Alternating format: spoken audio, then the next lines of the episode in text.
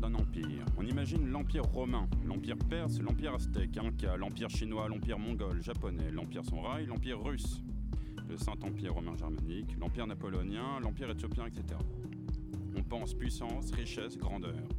Un empire, à la différence d'un royaume, suppose la réunion d'un ensemble de peuples aux cultures diverses. Pourtant, il y a les empires coloniaux, dont les prémices ont commencé durant les croisades, pour continuer au nord de l'Afrique et aux Amériques. On compte ceux de l'Espagne, du Portugal, de la Grande-Bretagne, de la France, des Pays-Bas, de l'Allemagne, de la Belgique, du Danemark. En somme, la majeure partie des pays de l'Europe de l'Ouest et du Nord. Cette colonisation s'est faite sur une temporalité et des espaces si larges qu'elle ne peut être résumée et comparée facilement. Ce qu'on peut dire, c'est qu'elle est un moteur d'un asservissement d'un nombre énorme d'individus au profit de quelques-uns. Mais ces définitions ne suffisent pas. La mise en esclavage d'une partie des populations amérindiennes et africaines a été d'une rare intensité au cours de l'histoire. Au XIXe siècle, excepté certaines îles et territoires, le continent américain s'est détaché des métropoles coloniales. Mais ce ne sont pas les autochtones qui sont au pouvoir, loin s'en faut. Au pire, ils ont été exterminés, au mieux, ils restent pour la plupart des cas des citoyens de seconde zone. Au XIXe siècle encore, trois autres continents subissent de plus en plus le joug des Européens l'Afrique, l'Asie et l'Océanie. On connaît l'éternel débat entre les tenants d'une colonisation bénéfique, civilisatrice, et ceux d'une colonisation qui n'a apporté que son lot de malheur. Dans le débat, on parle de chiffres, d'idées abstraites, de construction, l'importance de l'école, des dispensaires, de chemins de fer, qui étaient principalement commerciaux, soit dit en passant. Évidemment, il y a eu des débordements de la part des colons, diront les tenants de la colonisation. Évidemment. Mais cela n'est pas la majorité. Et puis, il en allait de la grandeur des métropoles. On oublie que la colonisation est intrinsèquement liée à la violence. Cette violence psychologique et physique, qui a marqué durablement des populations entières, on parle alors de révolte, pour nommer les tentatives d'émancipation des populations, face à l'occupation de leurs terres. On devrait parler de révolution. À défaut d'être aimé par les autochtones, il faut inspirer la crainte et montrer sa suprématie. Quand on parle de colonisation, la décolonisation est également présente à l'esprit, mais de façon plus ou moins claire car cette décolonisation s'est faite différemment selon les pays. Les anciennes puissances gardant un fort contrôle sur les nouveaux dirigeants, comme au Congo avec Mobutu, au Sénégal avec Senghor. Ici, le rôle de l'historien est crucial. Il faut trouver des archives, des preuves de ce qu'il s'est passé. Or, c'est précisément ce qu'ont choisi de montrer dans leur série de documentaires Décolonisation, dont le titre est au pluriel. Deux co-réalisateurs de la série, Karim Misquet et Marc Ball, sont ici présents.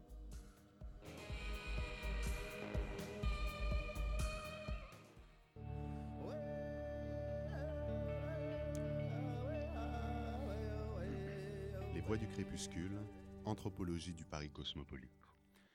À l'occasion de la diffusion sur Arte le 7 janvier prochain et en ligne sur le site à partir du 31 décembre de la série documentaire en trois épisodes intitulée Décolonisation, Les Voix du Crépuscule sur Radio Campus Paris a le plaisir de recevoir les deux co-réalisateurs de la série, Karim Misquet et Marc Ball.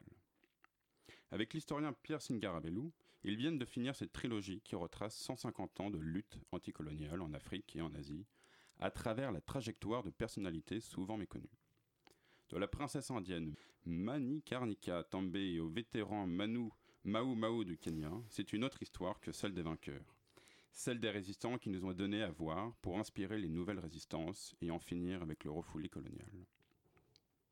Bonjour Karim Misquet. Bonjour. Bonjour Marc Ball. Bonjour. Alors, euh, en première partie, je pense que ce serait intéressant euh, d'aborder euh, la façon dont vous avez élaboré un peu votre documentaire, comment vous avez réfléchi à construire et pourquoi vous l'avez fait en définitive. ok, vaste chantier, on va essayer de ne pas y passer toute l'heure. Bah, disons qu'on avait un défi à relever qui était de raconter une histoire qui s'étend sur plus d'un siècle et demi et sur trois continents, c'est-à-dire l'Asie, l'Afrique et l'Europe. Bon, d'abord, il a fallu délimiter ces continents. Bah, effectivement, comme vous l'avez dit au début, l'Amérique ne rentrait pas dedans parce qu'en Amérique, ce sont les colons qui ont proclamé l'indépendance. Ce ne sont pas les populations qui ont été colonisées, dominées et, souvent aussi exterminées.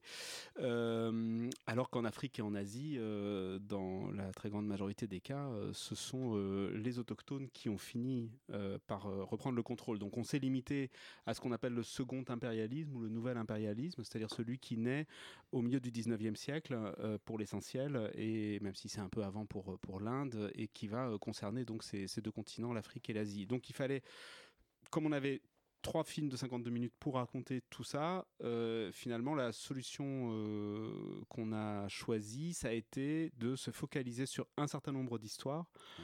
sur l'idée de la métonymie, c'est-à-dire la partie qui parle pour le tout. On va raconter des histoires très précises à des moments très précis et dans des lieux très précis. Et à partir de là, on se dit qu'il y aura une vision suffisamment large de, de, toute cette histoire et que le spectateur comprendra d'une part à quel point c'est vaste, euh, comme histoire et que euh, et qu'ensuite eh bien le même genre de choses se sont produites même si c'est sous des formes différentes euh, un petit peu partout. D'accord, parce qu'effectivement vous prenez l'exemple de plusieurs personnages au cours de, de 150 ans d'histoire qui sont d'ailleurs assez bouleversants dans leur ensemble. Et donc effectivement donc la focale donc c'est 150 ans comme vous l'avez dit donc c'est-à-dire début de la nouvelle colonisation et vous vous arrêtez à peu près à quelle période? Euh, ben, aujourd'hui.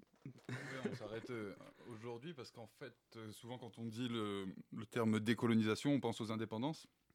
à ce moment où s'arrêteraient les décolonisations et, chaque pays obtiendrait son indépendance. Et nous, on part du principe que la décolonisation commence dès le premier jour de la colonisation, c'est-à-dire c'est une histoire de la résistance. Et on se décolonise en, obtenant son indépendance politique, mais c'est aussi une décolonisation de l'esprit, de l'imaginaire.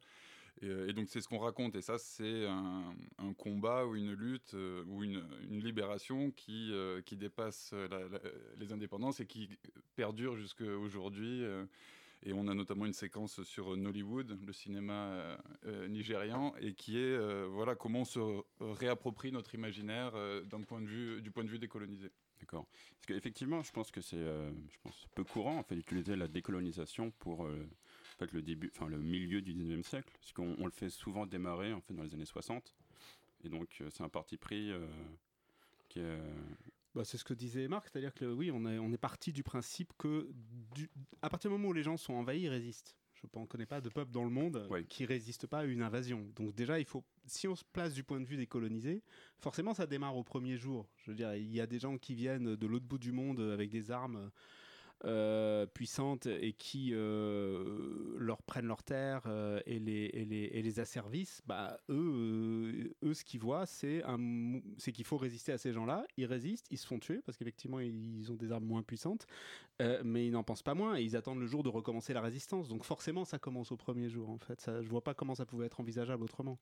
Et c'est ce qui est intéressant, parce qu'en fait, la terminologie, bon, toujours un peu celle des vainqueurs, euh, la, guerre euh, d'indépendance euh, algérienne aussi mhm. a été reconnue tardivement par la France. C'était plutôt la guerre, enfin les, événements. les événements, les événements, effectivement. Comme pour mai 68, des événements. Voilà. Et c'est même, on n'utilise même pas la révolution en fait en français. Mhm. Alors pourtant, bah, qu'est-ce que c'est si ce n'est une révolution contre un État en fait?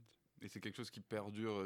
Tu, tu posais la question sur, sur jusqu'où ça va aujourd'hui. Quand on, on définit euh, une émeute plutôt que de parler de révolte. C'est un peu le même principe. C'est euh, de c'est un, euh, euphémisme. C'est un euphémisme, et c'est surtout qui, est l'acteur et, quel est le projet politique derrière. Et c'est quelque chose qui a qu'on a un peu oublié, mais ou en tout cas qui n'est pas présenté comme tel, c'est que la décolonisation, elle a été faite par les colonisés. Ils se sont libérés eux-mêmes. C'est pas quelque chose qui a été octroyé de, gentiment de la part des Européens civilisés. Oui, et du coup, on a subverti le terme. Parce qu'effectivement, décolonisation, ça voudrait dire qu'on a défait quelque chose qu'on avait fait. Donc, c'est du point de vue des Européens. Donc, en fait, nous, on a pris ce terme parce que c'est le terme que tout le monde connaît et qui, qui c'était aussi la commande de la chaîne, d'une certaine manière. Et c'était intéressant. Mais en fait, on l'a subverti en disant, ouais, mais ça commence au premier jour. Donc, en fait, c'est une histoire de la révolte et de la révolution. Absolument. Euh, vous parlez également euh, donc des, des, révoltes. Et finalement, euh, fait, dans toute cette histoire, c'est vrai qu'on a l'impression que au début ça se passe mal. Après, il y a des périodes où ça se passe plus ou moins bien. Et à la fin, bon, c'est l'indépendance. Et finalement, quand on regarde votre euh, documentaire, en fait, ça fait une suite historique euh, quasiment euh, continue. C'est-à-dire qu'en fait, la révolte est permanente. Sauf qu'à des moments donnés, bon, bah, la, répression a été telle que, bah, en fait, il n'y a pas d'autre possibilité. Mais finalement, en fait, on voit bien que c'est une continuité dès le départ, quoi. Et que, c'est l'histoire d'une révolte, mais qui, qui aboutit malgré tout. Ouais. C'est l'histoire d'une libération, d'une victoire. Euh, après, selon les endroits, elle se fait avec un plus ou moins de décalage, mais c'est quand même l'histoire d'une révolte, et, enfin d'une révolte et d'une victoire. C'est-à-dire que, euh, je veux dire, la situation coloniale au 19e siècle ou même au début du 20e siècle et la situation des pays aujourd'hui, euh, on a changé de monde. Euh, si on prend l'Inde, elle dépasse euh, le- l'Angleterre en termes de pays, euh, du point de vue du PIB. Donc on n'est plus du tout dans le même équilibre des mondes, on n'est plus du tout dans un monde euh, colonisé, colon Ouais. colonisé. Mais en tout, mais c'est sûr que ça a été une, une longue lutte et que ça n'a pas été violent juste au début. Et puis non, le- le- le- l'empire colonial a, a- a- a tout fait pour conserver son, son pouvoir et son territoire, et ça s'est fait dans, dans- dans la violence. Et la résistance, elle ne s'est pas faite aussi que par les armes ou que par la politique. Et c'est pour ça qu'on raconte et qu'on a une telle diversité de personnages, c'est que c'est aussi euh, à travers les écrits, à travers la littérature, à travers le cinéma, à travers le football, avec l'histoire du Mohun Bagan en Inde. Donc il y a mille façons de résister, euh, et c'est ça qu'on voulait raconter. Effectivement, c'est vrai que c'était aussi peu, euh, peu commun en fait, de parler aussi de la résistance à travers le foot, parce qu'on pensait forcément avec les armes. Effectivement, quoi de plus important aujourd'hui que les événements sportifs? On a l'impression que c'est un peu les compétitions aussi internationales. Et vous montrez donc dans le documentaire que ce sont des, des Indiens qui ne mangent que du riz, qui sont pieds nus, et pourtant qui arrivent à battre les Anglais qui mangent de la viande et qui euh, ont des chaussures. Donc euh, c'est vrai que c'est un moment. euh, Bah, Ouais, c'était, c'est c'est-à-dire que ça, voilà, le symbolique est important en fait.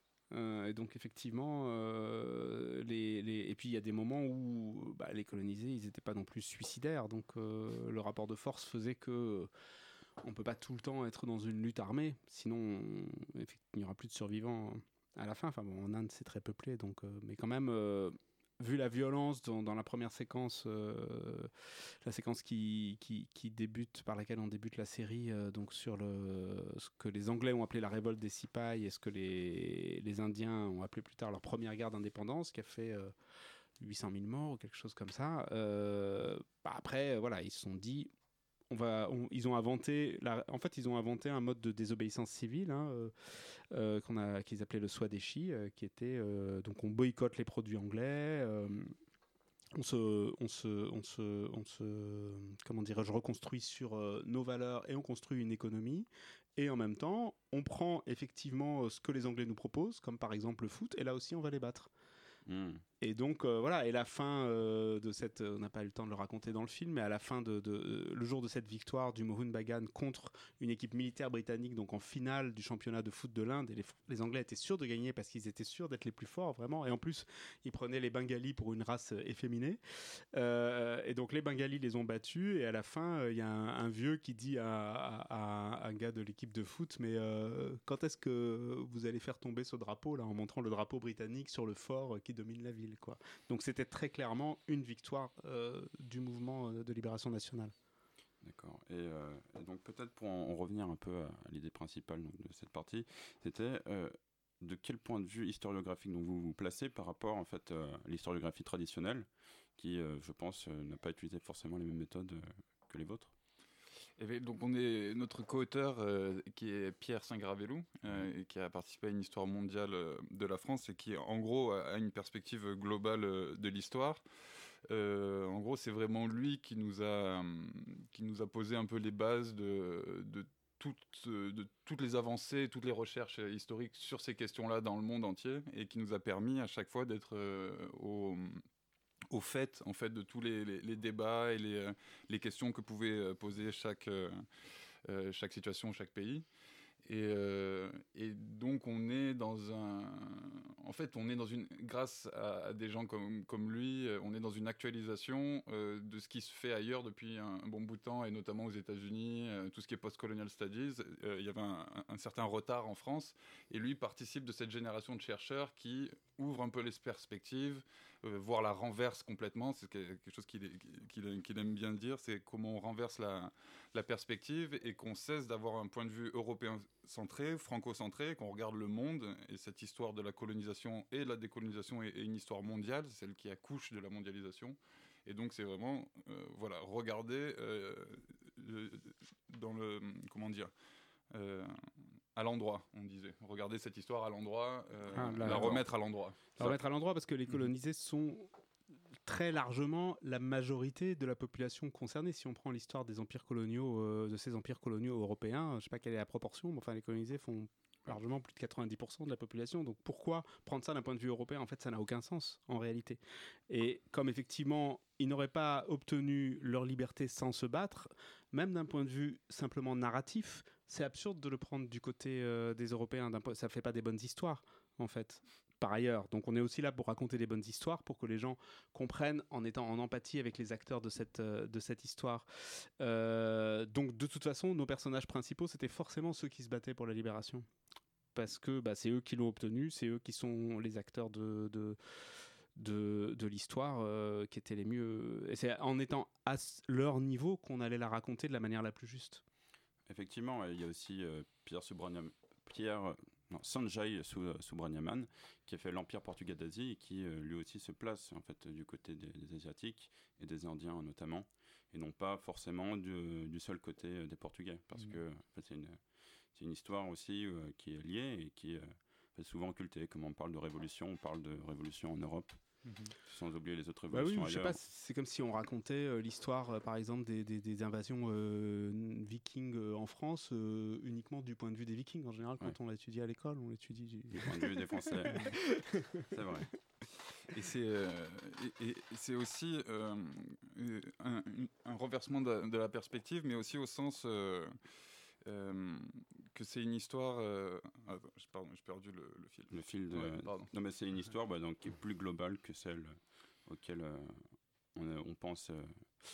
Enfin, auquel on a toujours eu accès. Oui, voilà, pardon. Et, et, en fait, c'est aussi la vision, le, fait d'un point de vue de colonisateur et de regarder l'histoire d'un point de vue de colonisateur, que ce soit critique ou ou, ou, dans les loges, on reste du point de vue du colonisateur et euh, ce qui ôte toute la complexité en fait des situations. C'est-à-dire, euh, c'est ce que rappelle souvent aussi euh, Pierre Singaravelou, c'est comment expliquer, de, casser cette illusion d'un ordre colonial dominant, surplombant et qui contrôle complètement ces territoires. Non, en fait, c'était assez chaotique. c'est une minorité de gens qui dominent une, une, grande, une énorme quantité de population. Et ça, ça s'est fait à travers une collaboration des élites, des négociations. Et donc c'est tout ce monde-là, toute cette complexité-là euh, auquel euh, on, accède aussi à travers le, le, récit de la résistance et comment on, résiste à, cette domination-là. Très bien. Mais écoutez, si vous le voulez bien, nous allons faire une petite pause et écouter Pascal.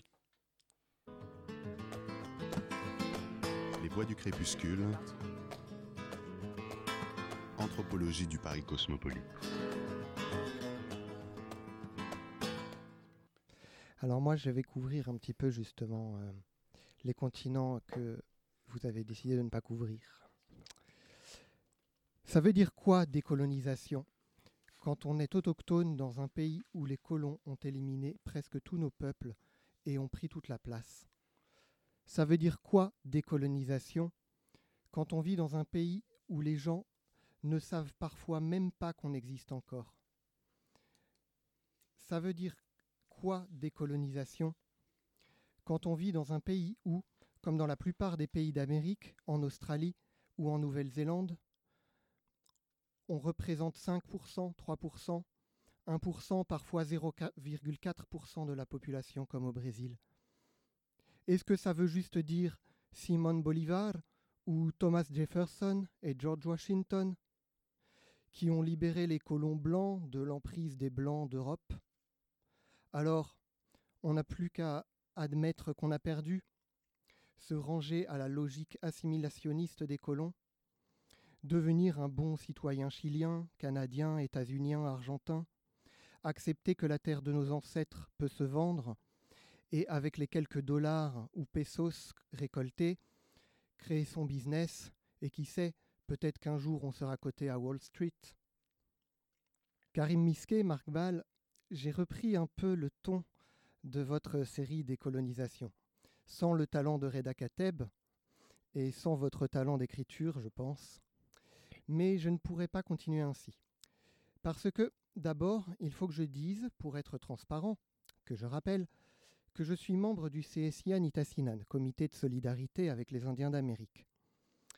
Et comme au CSIA Nitassinan, nous ne voulons pas parler à la place des autochtones, Je me dois de garder un peu de distance. Mais si je me permets malgré ça de faire cette chronique, moi qui ne me connais aucune autre origine qu'européenne, c'est parce que pour avoir fréquenté un certain nombre d'autochtones d'Amérique en délégation en France, je crois savoir que le mot décolonisation a un sens pour eux.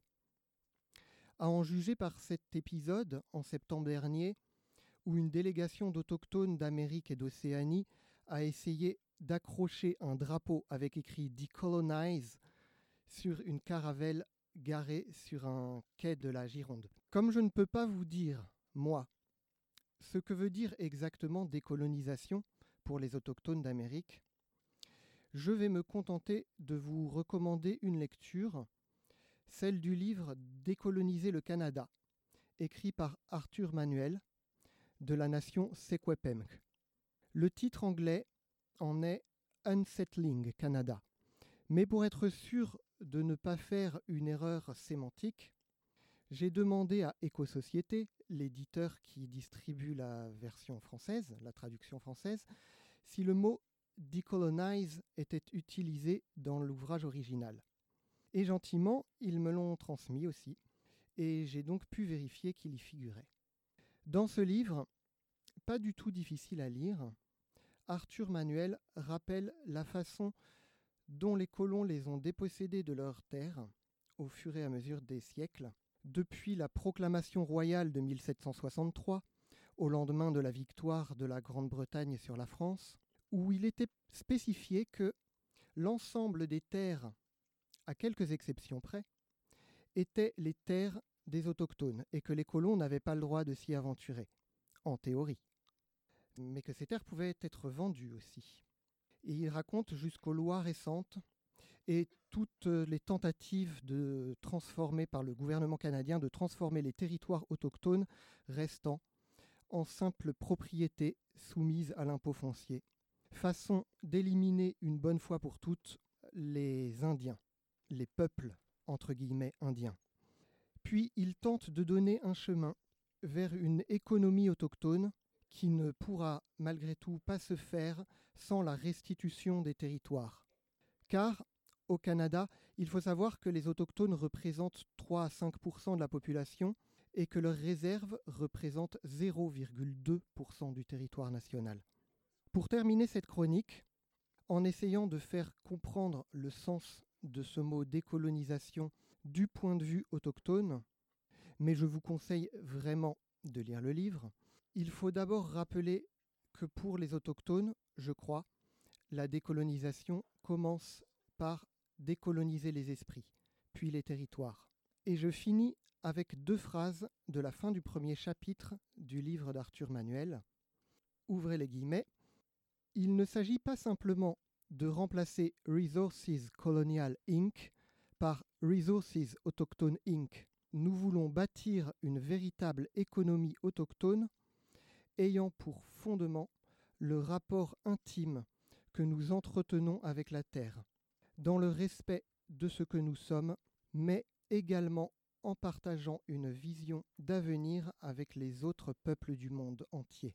Et, deuxième phrase, ouvrez les guillemets, en cherchant à nous réapproprier un certain contrôle sur notre territoire, nous n'avons naturellement pas l'intention d'en arracher les autres habitants et de les renvoyer dans leur pays d'origine. Voilà un raisonnement absurde que certains assimilationnistes se plaisent à brandir tel un épouvantail. Je rappelle les références du livre, il s'appelle Décoloniser le Canada, il est écrit par Arthur Manuel et c'est aux éditions Éco-Société.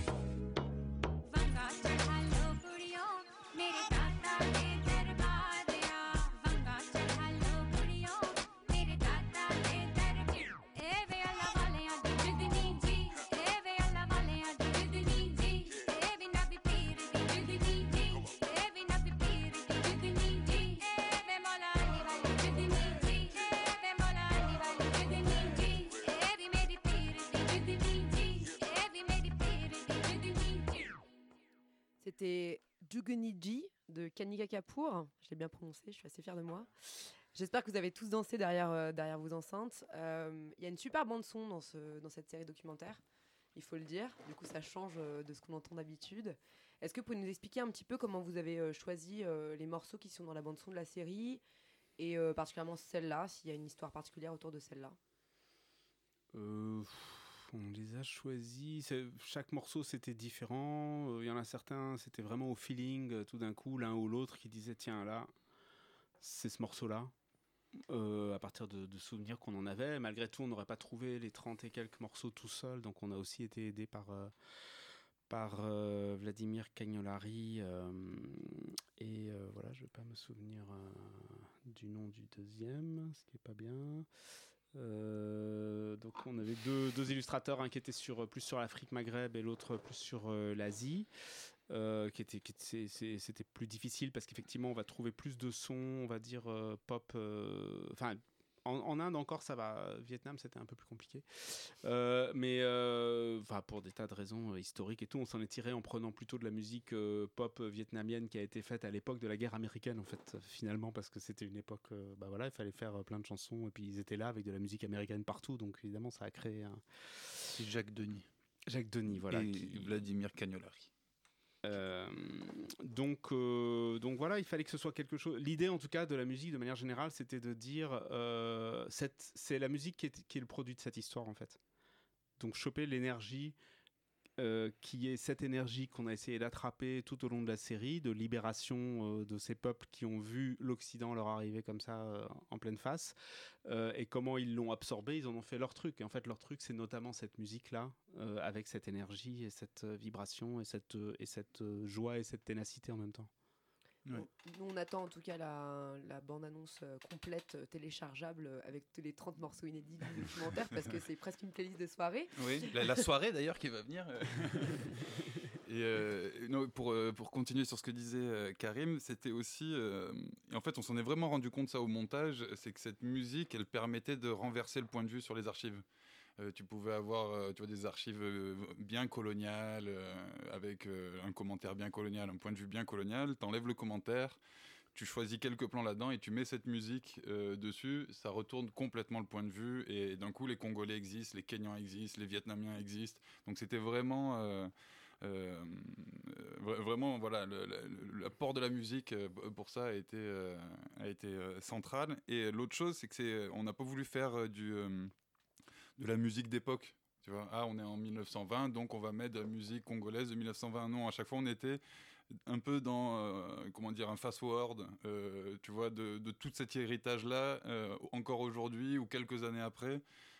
Mais donc toujours pour réa- réactualiser les sensations aussi des, spectateurs quand ils sont en train de, de regarder ces séquences, qui se- qu'on qu'on renvoie pas ça dans un passé lointain, mais que ce soit assez proche aussi dans les, les sensations, dans ce que tu ressens quand tu vois la séquence. Oui, ce qui fait qu'à la fin, on arrive à Niska, qui est quand même très très contemporain. C'est ça. Euh, Voilà. Sur des images du Congo des années 60. Ce qui nous permet d'aborder du coup un peu plus précisément euh, vos techniques euh, en tant que documentariste. Alors, c'est pas du tout votre premier euh, documentaire à tous les deux.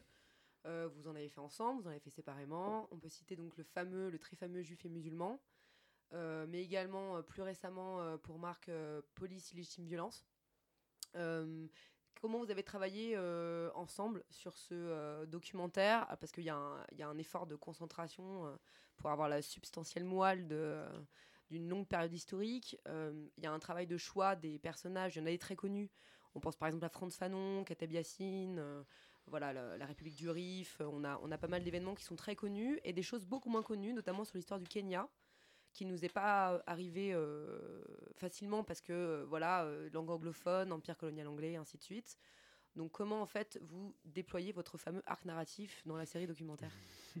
Bah, Il y a Pierre déjà, euh, Mhm. quand même à la base, pour trouver les personnages et tout, on, on- on s'est beaucoup appuyé. Enfin, euh, évidemment, Marc et moi, on avait aussi nos idées, hein, mais euh, c'est vrai que sur, par exemple, le Marignan de Giroud du Kenya, euh, le Mohun Bagan en Inde, dont on a parlé tout à l'heure, c'est des choses là vraiment, euh, il fallait l'expertise euh, de, Pierre Singaravelou, qui donc, avec sa casquette historien global, n'est pas du tout pris dans ces champs comme ça, limités par bah, empire colonial britannique, empire colonial français ou Afrique, Asie. il avait une vision vraiment très très globale. Donc ça, ça nous a beaucoup aidé. Après, on a énormément discuté tous les trois. Oui. Oui, c'est ça, c'était des séances de discussion et, et d'une séance à l'autre, il y avait une histoire qui apparaissait en Indonésie qui finalement euh, disparaissait parce qu'elle nous racontait un peu la même chose à un autre endroit et euh, donc ça a été euh, voilà un brainstorming euh, sans cesse jusqu'à ce qu'on se dise ok là on a l'arche et on a l'évolution en fait. C'était vraiment ça le plus compliqué parce que comme on a des euh, c'est des empires avec des par exemple l'Inde qui commence euh, avec sa première guerre d'indépendance mais très tôt comparé aux autres donc on avait ce décalage-là, et puis au moment, ce décalage-là crée aussi des, rencontres, parce que c'est c'est aussi toute l'histoire de l'inter- l'internationalisme, entre les, alliances, etc. Donc c'est des histoires en, décalage, mais qui se croisent.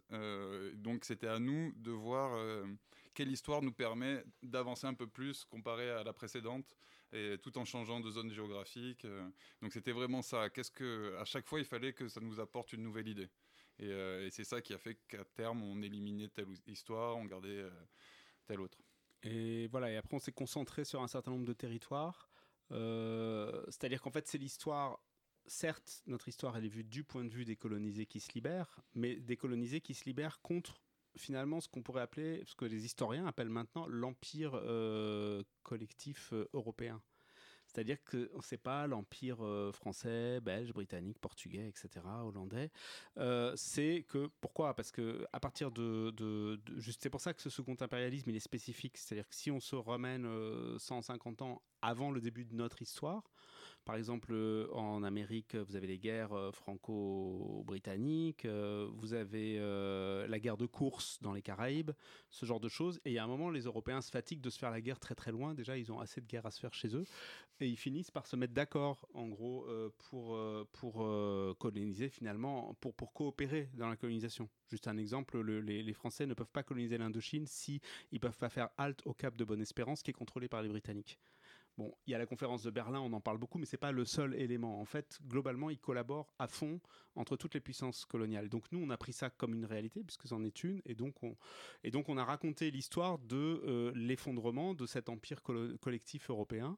Euh, et c'est ce qui fait qu'on peut passer sans problème de l'Inde au Congo, à l'Algérie, à l'Indochine, etc. Parce qu'en fait, c'est une même histoire qui se poursuit c'est la lutte des, colonisés contre les Européens et on s'en fiche de savoir de quel pays ils viennent exactement. En fait, c'est comme si on essayait de voir euh, euh, les Algériens, euh, ils se sont battus contre des gens de Corrèze ou du Nord-Pas-de-Calais, quoi.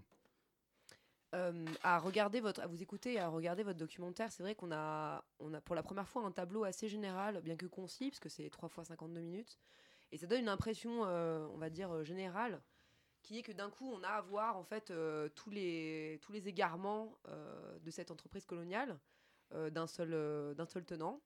C'est un peu ahurissant, mais j'allais dire, ça donne le vertige. Parce qu'en fait, on se rend compte que c'est quelque chose sur lequel tout le monde a fauté, quoi. Tout le monde a fauté à tous les niveaux. et donc, finalement, tous les pays européens, sur plusieurs générations, sont responsables. Est-ce que euh, vous pensez que ce documentaire, il va, il va permettre euh, de enfin en finir avec ce fameux déni euh, de la colonisation, où en fait, on a quand même à la fin des très belles images de gens qui... voilà, il y a le discours de, de- de- de Dakar de Sarkozy qui, qui, qui demande à l'Afrique de rentrer dans l'histoire, ce qui est ahurissant. Et il y a aussi donc ces fameuses expressions bien franco-françaises de travailler comme un nègre. Et donc du coup, euh, est-ce que comment, à votre avis, on peut participer à voilà à rééduquer et à, et à mettre en avant ce, ce problème? Alors, rééduquer, bon, euh, si on voit l'histoire du maoïsme et tout, c'est un terme qu'on va éviter. mais- on va laisser ça à Juan Branco. euh. Non, sinon, euh, sur le. Si, ce que- ce que- si, euh, ce qu'on peut apporter, nous, et ce serait déjà énorme, euh, c'est euh, que chacun s'a- s'approprie cette histoire. Euh, et, euh, et ne pas euh, diviser en fait le, le- rapport à cette histoire-là. C'est-à-dire que c'est pas une histoire d'Européens qui vont se flageller en disant voilà ce qu'on a fait c'est horrible et de l'autre côté l'histoire des descendants de colonisés qui sont qui, qui où on serait dans une agiographie de, des grands militants etc. Non en fait c'est notre histoire à tous et qu'on soit algérien, qu'on soit vietnamien ou qu'on soit français, c'est notre histoire. Maintenant, à, toi de décider si tu, euh, si, comment dire, si tu euh, endosses le projet colonial et le, projet raciste qu'il y a derrière, ou si euh, tu t'en détaches. Et si tu t'en détaches, à ce moment-là, ça veut dire que Ho Chi Minh, ça veut dire que la mine Senghor, c'est tes personnages à toi aussi. C'est ceux qui, qui t'ont libéré. Ils ont libéré tes ancêtres, qu'ils soient blancs ou noirs ou autres. Tous, ces, tous ces héros, c'est des héros pour tout Européen et pour euh, Asiatique ou Africain. Euh, donc pour nous, c'est vraiment ça. Si, la, série peut apporter quelque chose, c'est ça. C'est de, cesser de, voir le- les choses que d'un point de vue euh, européen, que ce soit dans la critique ou dans l'éloge de la colonisation. D'autant plus qu'effectivement, bon, euh, comme il y a eu le- l'entreprise coloniale avec l'école, beaucoup de colonisés ont eu l'éducation à l'européenne. Et donc, avec euh, les idées des philosophes du XVIIIe siècle et ainsi de suite, jusque même au communisme, enfin, en tout cas, euh, donc, toutes ces idées-là, en fait, faisaient siennes. Donc, en fait, c'est vrai que finalement, euh, enfin, oui, finalement, c'est pas non plus que euh, colon contre colonisé, puisque, en fait, les idées sont partagées, quoi. Voilà, alors il faut mettre un bémol sur cette histoire d'école, c'est un peu comme ce dont tu parlais tout à l'heure sur les trains, etc. C'est-à-dire qu'en fait, les pourcentages euh, quand même de scolarisation, euh, en tout cas jusqu'aux années 50, sont très faibles. En réalité, les, les, les prémices de ce qu'on appelle plus tard la politique du développement, etc., ça date du moment où, où, on sait que la colonisation va se terminer. C'est comme si tout d'un coup on dit, bon allez, euh, euh, mais Lamine Senghor dont on parle, donc un révolutionnaire euh, sénégalais qui a été tirailleur euh, donc pendant la Première Guerre mondiale et ensuite qui a été un grand euh, militant euh, internationaliste, lui, euh, il disait, bah non, euh, les Français euh, prétendent euh, vouloir euh, nous civiliser, mais en fait, ils ont peur de nous envoyer à l'école. Donc, en fait, il y avait très très peu de. Le, pourcentage de gens qui étaient scolarisés était faible. Et après, il y a une autre chose sur laquelle insiste beaucoup aussi euh, Pierre Saint-Garavello, avec qui on, a travaillé. Donc, c'est ce qu'on appelle les modernisations non occidentales. C'est-à-dire qu'en fait, dans tous les systèmes, pour ça quand on parlait du Swadeshi tout à l'heure, par exemple, pour l'Inde, mais vous trouverez aussi les mêmes choses en Afrique, etc. Tout le monde a des valeurs humaines, humanistes, en réalité. Euh, que ce soit à travers la religion, à travers la sagesse traditionnelle, à travers toutes sortes de choses. Il n'y a pas besoin de se référer forcément aux lumières, etc. Et ça, c'est encore une vision assez euh, européenne des choses. Ah, on leur a donné. euh, C'est vrai qu'on les a dominés, mais on leur a donné les moyens de se libérer. Mais ils avaient aussi les moyens de se libérer dans leur propre, euh, euh, on va dire, corpus euh, sur place. Ça ne veut pas dire qu'ils ne se sont pas inspirés aussi, évidemment, des philosophes des Lumières, et ils l'ont fait euh, tout à fait. Ou dans le monde anglophone, ils sont plus euh, inspirés, par exemple, de Henry euh, David Thoreau, mais aussi de la théosophie. C'était un bric-à-brac. Tout le monde prenait, en fait, ce qu'il pouvait servir euh, en réalité. Donc euh, voilà, de la théosophie au communisme, il n'y avait pas de problème. Whatever works, quoi. Du moment que ça marche, on le prend. D'accord. Euh, donc, si vous le voulez bien, on va en faire encore une petite pause pour euh, écouter euh, la chronique d'Émile, euh, un ancien de l'émission. Voix du crépuscule. Anthropologie du Paris cosmopolite.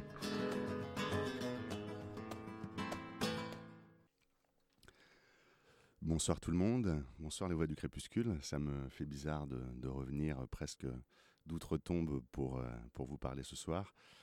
Je reviens d'autant plus d'outre-tombe que je vais vous parler du livre d'un mort, d'un mort illustre, Claude Lévi-Strauss, qui, euh, comme Johnny Hallyday, a la chance de voir sa carrière posthume euh, très prolifique, puisqu'il en est, depuis sa mort en 2009, à son septième tome paru, productivité qu'il n'avait plus connue depuis ses 80 ans, puisqu'il avait fini par prendre sa retraite euh, d'anthropologue après donc une longue vie, euh, plus de cabinet que de terrain, mais une longue vie de réflexion euh, anthropologique. Je vais vous parler donc de anthropologie structurale zéro dans un style euh, à la fois écrit et oral, puisque ma chronique, euh, un petit peu comme euh, le fait dans cette maison Maxime Faciotti, est écrite à même le studio de la réalisation. Et donc voilà, je vais simplement vous pointer quelques, quelques aspects qui me semblent importants et pas seulement patrimoniaux dans ce recueil d'articles des années 40 de Lévi-Strauss. Parce que voilà, si, si Lévi-Strauss peut continuer à, produire depuis sa mort, c'est parce que le seuil a, euh, a décidé d'entreprendre la publication de textes qui avaient été écrits et un peu oubliés ou bien euh, délibérément écartés par Lévi-Strauss de la constitution de son, de son, son œuvre euh, à la fin de sa carrière. Et euh, on a connu, donc au Voix du Crépuscule, on a parlé d'ailleurs de la parution de L'autre face de la Lune euh, en 2011, de Nous sommes tous des cannibales en 2013. Il y en a eu d'autres. Il y a eu euh, en 2015 euh, Cher tous deux, la correspondance avec ses parents. Il y a eu l'année dernière la correspondance avec le linguiste Roman Jacobson qui a inspiré le- l'essor du structuralisme en anthropologie qui est paru. Et donc cette année en 2019, c'est Anthropologie structurale zéro.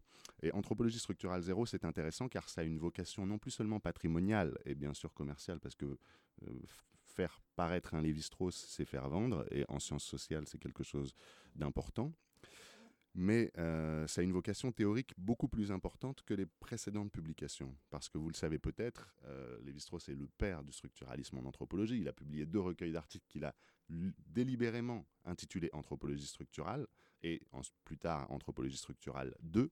Il aurait voulu pu- publier Le regard éloigné sous le, le titre Anthropologie structurale 3, ce qu'il n'a pas fait à cause du terme qu'il considérait comme étant devenu galvaudé avec la mode du structuralisme.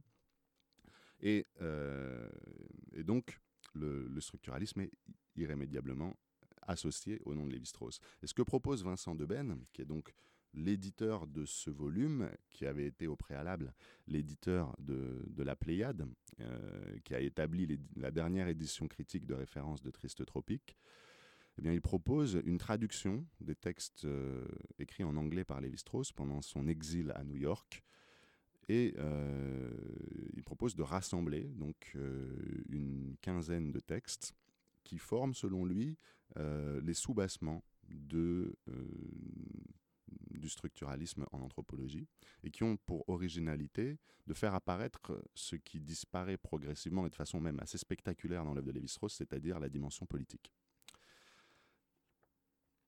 C'est ce qui parlera peut-être d'ailleurs aux auditeurs de Radio Campus pour cette émission. Je vous décris brièvement la structure de ce livre. Donc, il est composé de quatre grandes parties, cinq pardon. Histoire et méthode, individu et société, réciprocité et hiérarchie, art, qui est une plus petite partie, et enfin ethnographie sud-américaine. Donc vous voyez déjà que euh, les entrées sont davantage thématiques et qu'elles ne, se, reposent pas sur une ethnographie uniquement sur une ethnographie du continent sud-américain. Et la partie qui, à mon avis, est la plus surprenante pour les lecteurs habitués de Lévi-Strauss, c'est la partie réciprocité et hiérarchie, qui comprend trois, quatre articles qui euh, traite de la politique étrangère d'une société primitive. Alors bon, le langage est encore celui de l'époque. On parle de race à l'UNESCO, on parle de société primitive, et ça n'a pas du tout le sens euh, que ça, que ça a pris par la suite. Mais euh, voilà, on a un recueil de quatre articles qui parlent de la politique étrangère des, euh, des sociétés sans écriture. Mais pour donc au-delà de l'originalité de, de cet ouvrage qui met en lumière la dimension politique de l'œuvre de Lévi-Strauss, euh, Vincent Deben fait une véritable, euh, on peut dire un essai, euh, un essai dans sa préface, puisque sa préface fait 55 pages. Il propose de- d'essayer de, comprendre pourquoi le structuralisme a écarté, en tout cas le structuralisme à la Lévi-Strauss, a écarté la politique. C'est vrai qu'à partir des années 50, ce sont les mythes, ce sont les arts, ce sont les sciences amérindiennes qui intéressent Lévi-Strauss. La politique disparaît. Pourquoi? Et là, Vincent Deben fait une hypothèse qui, à mon avis, est extrêmement intéressante.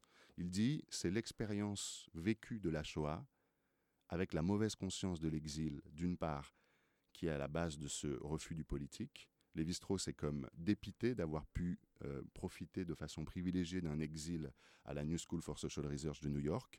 Il va donc mal, mal vivre ce privilège d'avoir continué à vivre alors que beaucoup d'intellectuels comme Marc Bloch, comme Jean Cavaillès euh, sont morts, fusillés par les nazis. Par ailleurs, il va prendre, vivre dans sa chair ce qu'il ne dira jamais vraiment euh, l'antisémitisme. C'est ce qu'ont pu révéler des textes ultérieurs. Il va être accueilli à la Martinique pendant son exil avant d'arriver à New York par des insultes antisémites, on le sait maintenant, qui vont beaucoup le marquer. Et il va connaître dans son voyage en Asie du Sud-Est, en particulier au Bangladesh, euh, à la fin des années 40, euh, ou au début des années 50, à vérifier, il va connaître euh, l'expérience, quelque chose qui lui donnera une, idée de, de l'expérience de gibier de camp de concentration dans les cités ouvrières de Dakar. Et donc le tout, toutes ces expériences remémorées à l'occasion de l'écriture de Triste Tropique en 1955 vont faire émerger cette espèce de, de tabou politique qui va, qui va par la suite euh, affecter toute son œuvre. Donc voilà, c'est c'est une lecture, euh, comme d'habitude avec Lévi-Strauss, extrêmement stimulante. Que des textes écrits dans les années 40 et pourtant d'une actualité troublante et qui permettent de comprendre l'autre face de Lévi-Strauss.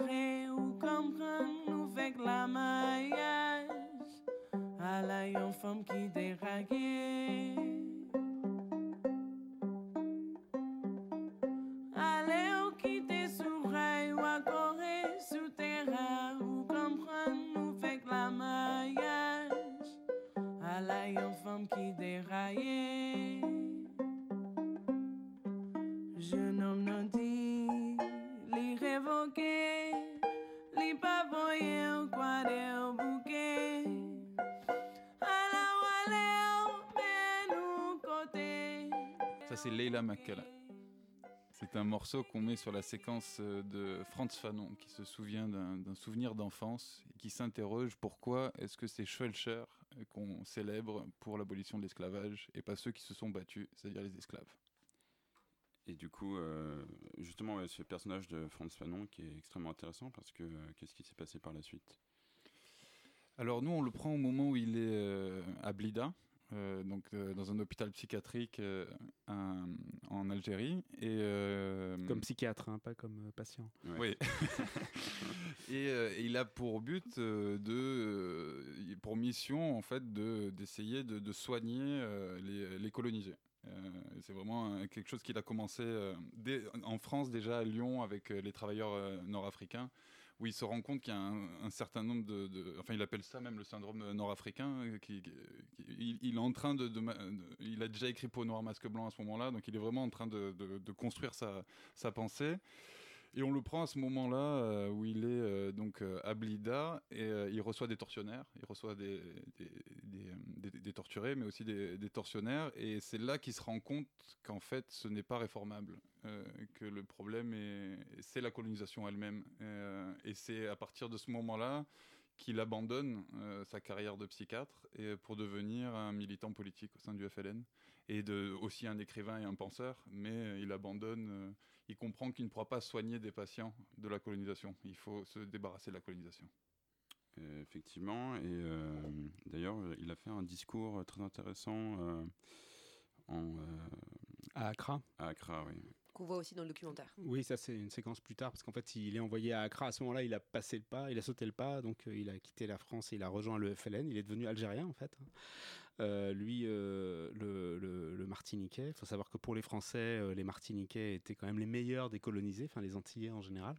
On les utilisait pour aller coloniser les autres, un peu comme les Corses dans un autre genre. Et, et, il est envoyé du FLN à Accra, et là il fait un discours où il retourne finalement la salle, où tout le monde est là en Afrique subsaharienne en disant non mais on va faire ça à la cool, euh, la non-violence, le pacifisme, etc. Et lui dit non attendez, quand vous êtes bombardé au, au napalm, torturé, qu'on massacre euh, vos villageois, etc. Non, la non-violence c'est trop tard, c'est plus une solution euh, envisageable. Et Lumumba est là dans la salle, et il entend ça, et il fait ah ouais. Et, voilà, et donc c'est une vraie, une vraie, un vrai moment de révélation parce que effectivement, quand Lumumba ensuite revient à Léopoldville, au Congo belge, il est beaucoup plus, on va dire, pas radical. Il n'a jamais été un radical au sens où on, on l'entendrait aujourd'hui, mais en tout cas, il est beaucoup plus ferme euh, dans, dans- dans sa manière de discuter avec les Belges et, et- et- et voilà, ça finira mal. Et effectivement, oui, euh, de- pour, pour continuer sur Lumumba, c'est-à-dire qu'il a fait un discours au moment de l'indépendance du Congo, euh, Congo-Brazzaville. et Non, Congo, Kins- Léopoldville. Kinshasa, Léopoldville. du coup. Léopoldville qui deviendra Kinshasa. On s'y perd un peu, c'est. Autant pour moi. Effectivement. Et donc, donc c'est au moment donc, de ce discours sur l'indépendance où en fait euh, il y avait le, le roi euh, belge qui euh, Mhm. fait un discours en, en disant les bienfaits de, Nous de vous la accordons l'indépendance. nous accordons l'indépendance et euh, voilà, ça s'est bien fait, ça s'est bien déroulé et puis bah, Ça fait partie de l'œuvre colonisatrice même, de l'œuvre de Léopold II. Donc le... pour arriver à une décolonisation. Enfin oui, en gros c'est grâce à nous que vous êtes, euh, qu'on est arrivé là comme ça. Et donc évidemment le Lumumba revient en disant que bah, c'était très difficile pour eux et que ça s'est fait via la guerre et via euh, des combats. Et effectivement, euh, suite à ce discours, euh, bah, ouais, c'est très mal fini pour lui puisqu'il aurait été, euh, comme vous le dites dans le documentaire, Mm, Oui, en fait, pour nous, c'est c'est vraiment une. bon, tout raconte fi- finalement toujours ce, le- cette- ce, ce point de vue décolonisé, mais c'est vrai que ça, c'est un moment clé où, en fait, si on prend la, la- la trajectoire de Lumumba, qui est étonnante, hein, euh, euh, c'est un évolué, donc c'est-à-dire ça fait partie de, ces quelques Congolais choisis par l'administration coloniale pour devenir une sorte d'élite.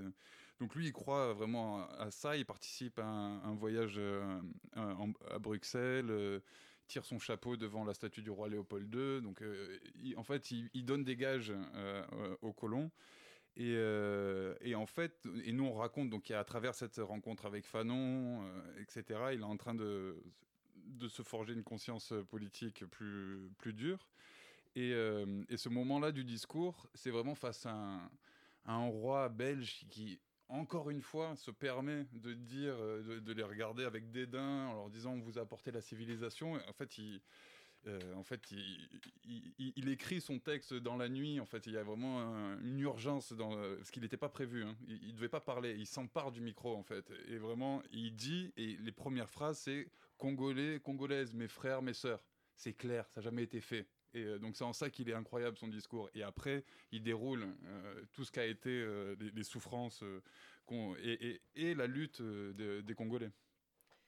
Du coup, en vous entendant parler encore, on, est, on, est, on, est, on a hâte en fait, parce qu'on on nous a dit que le livre allait sortir bientôt. Donc on espère que dans le livre, il y aura le discours de Lumumba à Accra qui, pour le coup, mériterait euh, d'être publié euh, avec euh, l'appareil critique qu'il y a autour. Donc la grande question qu'on se pose, c'est quand est-ce que ça sort Et chez qui?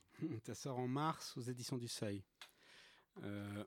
Pardon, voilà. Donc c'est Donc il y a le texte en fait des, trois films et autour il y a un appareil, pas forcément aussi, mais en tout cas il y y a un encadré, on va dire, par séquence.